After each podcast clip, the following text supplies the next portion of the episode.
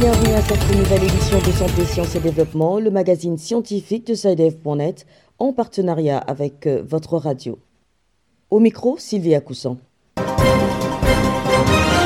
Au menu cette semaine au Burkina Faso, une cinquantaine d'établissements privés de soins de santé ont été fermés dans la région de Ouagadougou sur décision du gouverneur. Selon l'autorité administrative, ces structures sanitaires étaient illégalement implantées dans la capitale. Pendant ce temps, en Côte d'Ivoire, le gouvernement a validé la création de l'Ordre national des infirmiers et infirmières. L'organe sera désormais chargé de réguler l'accès à cette profession et son exercice dans le pays. À l'occasion de la célébration le 30 janvier de la journée mondiale de lutte contre les maladies tropicales négligées, nous ferons un état des lieux en Guinée où certaines de ces maladies affectent surtout les populations les plus pauvres et les plus vulnérables. Qu'est-ce que le muguet buccal et comment faire pour l'éviter? Réponse dans la rubrique Kesako. Et comme d'habitude, en fin de magazine, nous découvrirons le contenu de l'agenda scientifique de la semaine.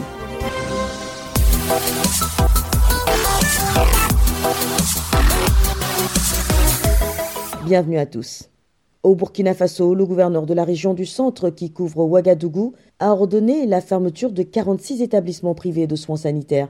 Selon la décision prise le 6 janvier dernier par l'autorité administrative, ces structures de santé étaient illégalement implantées dans la capitale. Les précisions de notre correspondant Abdelaziz Nabaloum à Ouagadougou. Cette injonction du gouverneur de la région du centre, Issa de Sibiru Drago, concerne 46 établissements sanitaires privés de soins de la capitale Ouagadougou. Pour le non-respect des dispositions des autorisations de création et d'ouverture, ils ont été sommés d'arrêter sans préavis leurs activités jugées illégales. Pour Dr Sanon Bernard, médecin de santé publique et secrétaire général du syndicat national des travailleurs de la santé humaine et animale, cette situation est imputable au laxisme des autorités qui n'accordent pas une sérieuse attention à la santé des populations.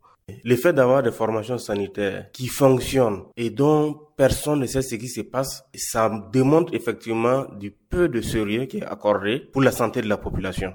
Parce que si dans ces formations sanitaires-là, il y a des soins qui se passent qui ne sont pas autorisés ou bien qui ne sont pas de qualité, et que ces soins se déroulent pendant des années dans ces formations sanitaires, nous pensons que la faute revient à l'autorité, parce que c'est l'autorité qui doit surveiller tout ce qui se passe en termes de soins. Au regard de la délicatesse de la pratique médicale, recevoir des soins dans des établissements sanitaires non autorisés a des conséquences néfastes sur la santé des populations. Dr Sanon Bernard, secrétaire général du syndicat national des travailleurs de la santé humaine et animale. Personne ne sait quel type de soins est délivré dans une formation sanitaire. Les populations vont, ça a l'air risque et péril. Les risques, ça va de l'aggravation de leur situation de maladie jusqu'au décès. Voilà, le décès peut ne pas survenir là-bas parce que les soins occasionnés dans, les ces formations sanitaires-là peuvent se compliquer et puis donner des, peut-être des décès ou des, dans d'autres formations sanitaires. Et donc, les populations sont perdantes euh, dans cette situation sur toute la ligne. Pour éviter des conséquences dommageables sur la santé des populations, Dr Sano Bernard estime que l'État doit absolument assainir le secteur sanitaire en veillant surtout à ce que tous les établissements sanitaires privés de soins respectent toutes les dispositions réglementaires de création et d'ouverture. Abdel Aziz Nabaloum, Ouagadougou, pour Santé, Sciences et Développement. En Côte d'Ivoire, le 12 janvier dernier, le gouvernement a validé la création de l'Ordre national des infirmiers et infirmières. Ce nouvel organe va baliser les conditions d'accès et d'exercice de cette profession dans le pays. Les explications d'ici à Kanguesson à Abidjan.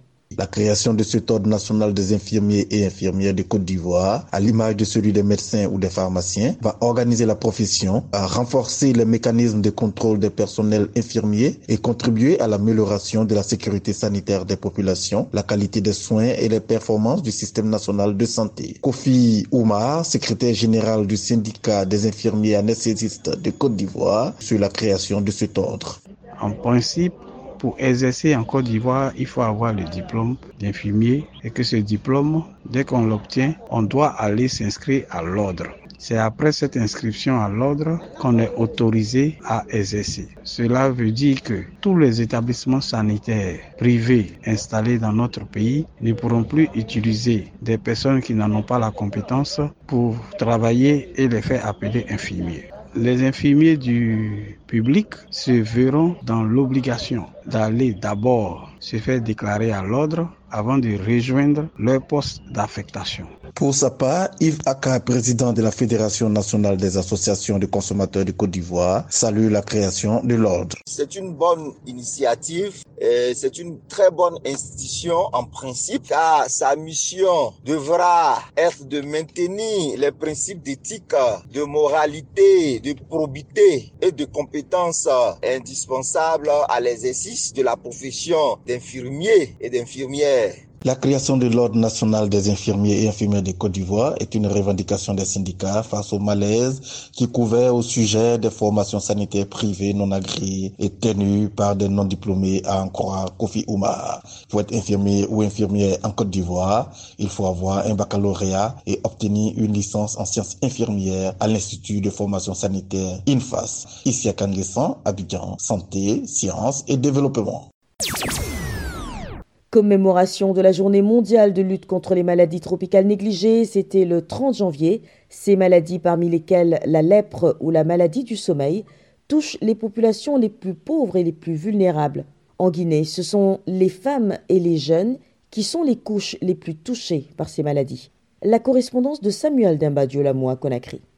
Les maladies tropicales négligées sont un ensemble de 20 maladies ou groupes de maladies d'origine bactérienne, virale ou encore parasitaire. Comme dans la plupart des pays de l'Afrique subsaharienne, ces maladies dont le ver de Guinée, l'ulcère de Burélé, l'onchocercose ou encore la bilharziose sévissent en Guinée. Selon le docteur C.C. Alexandre Traoré, médecin généraliste dans une clinique privée à Anta, les populations affectées par ces maladies ignorent leur dangerosité. Les maladies tropicales négligées, c'est des maladies qui endeuillent à 98% les populations des pays pauvres. Ces pays pauvres, il y a le côté de l'analphabétisme qui joue beaucoup, parce qu'il y a certaines personnes, quand tu leur dis que les anophèles font mal, y a ceci, ils disent non, nous on est nés dans ça, on se connaît. Pour ces médecins, si aujourd'hui ces affections continuent de faire des victimes, c'est parce qu'elles sont négligées au profit de nouvelles épidémies. Quand le Covid est venu, les gens ont pu débloquer combien de milliards pour vite avoir même des vaccins et commencer à faire la prise en charge. C'est des centaines et des centaines de milliards de dollars qui ont été débloqués et jusqu'à aujourd'hui, ça continue. Même en Guinée, nous qui ne sommes pas réellement déstabilisés, nous autres, logiquement, excuse-moi du terme,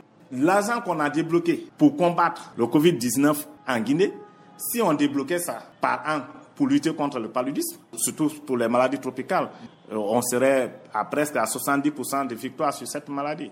Mais le problème, on n'a pas une économie propre à nous. C'est les institutions internationales qui nous donnent, qui nous viennent en aide. Et eux, ils viennent avec un programme établi qu'on suit. Le docteur C.C. Alexandre Traoré estime que l'éradication de ces maladies tropicales négligées en Afrique, notamment en Guinée, peut passer par l'implication des populations dans des campagnes de sensibilisation. On peut impliquer même les chefs de quartier, les chefs secteurs, jusqu'aux chefs de famille. Parce que si tu vis avec quelqu'un qui ignore beaucoup de choses et que toi tu connais, il faut le faire comprendre la gravité de ce qu'il est en train de penser que ce n'est rien. Difficile de donner un chiffre exact du nombre de personnes touchées par les maladies tropicales négligées en Guinée, mais selon l'OMS, plus de 1,5 milliard de personnes en sont affectées dans le monde, dont 40% en Afrique. Samuel Dembadiolamon Conakry pour Santé, Sciences et Développement.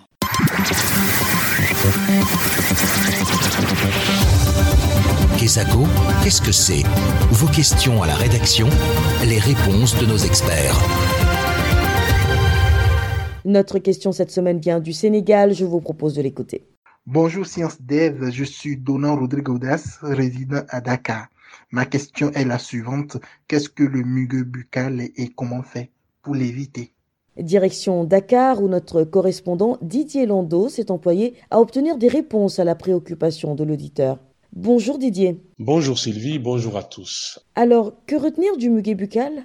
Alors, pour répondre à la question de notre auditeur, nous avons contacté le docteur Deogracia Sornietin, qui est chirurgien dentiste.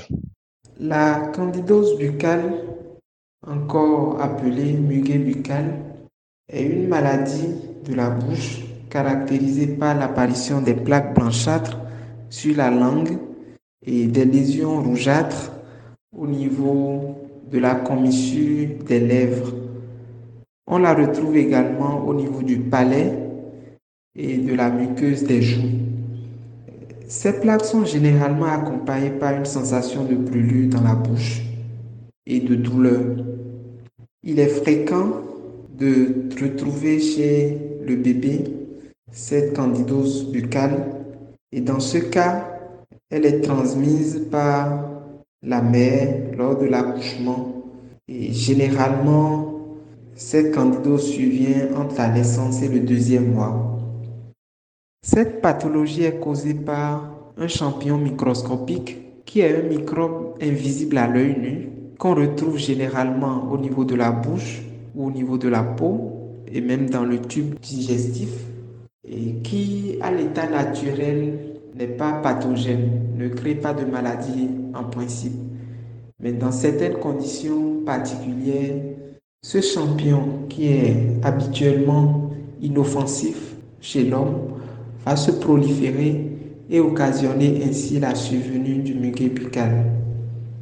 Les conditions défavorables sont entre autres la mauvaise hygiène bucco-dentaire, la prise prolongée d'antibiotiques et de corticoïdes, le port de prothèses peut également faciliter la survenue des muguets, l'affaiblissement du système immunitaire lié à différentes maladies telles que le VIH-Sida, le cancer, notamment quand le patient est sous traitement euh, à titre de chimiothérapie, la grossesse et le diabète, entre autres.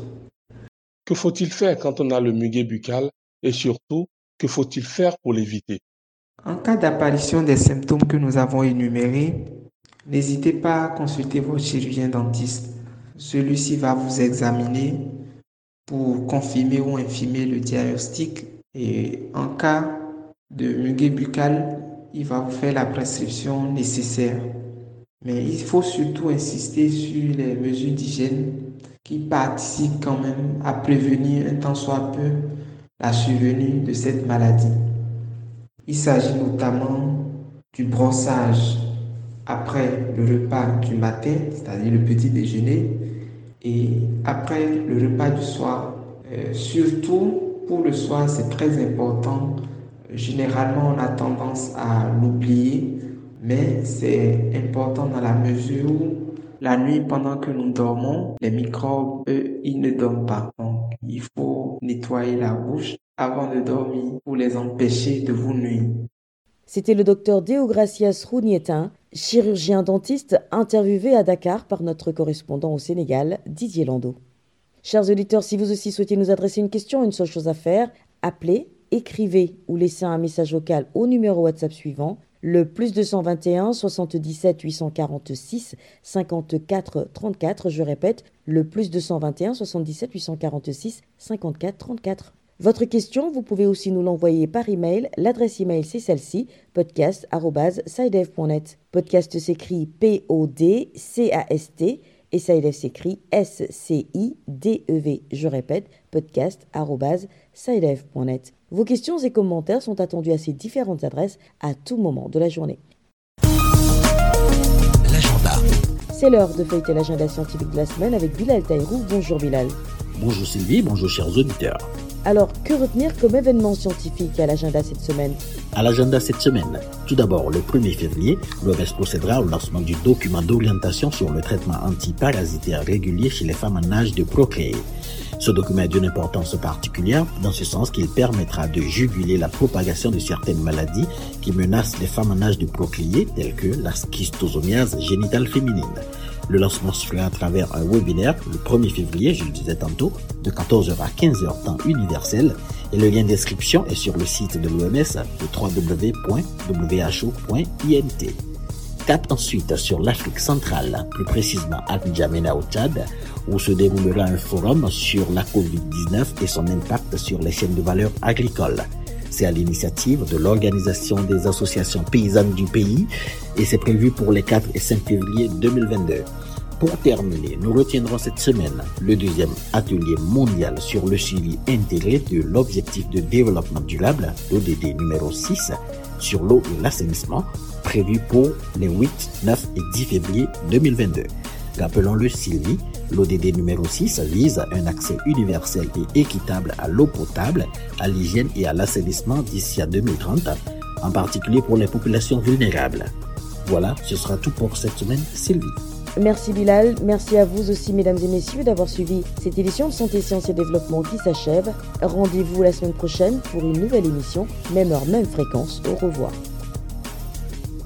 Cette émission est disponible en podcast sur le site sidev.net/fr. Cette émission a été réalisée sur financement du CRDI, le Centre de recherche pour le développement international, un organisme public canadien.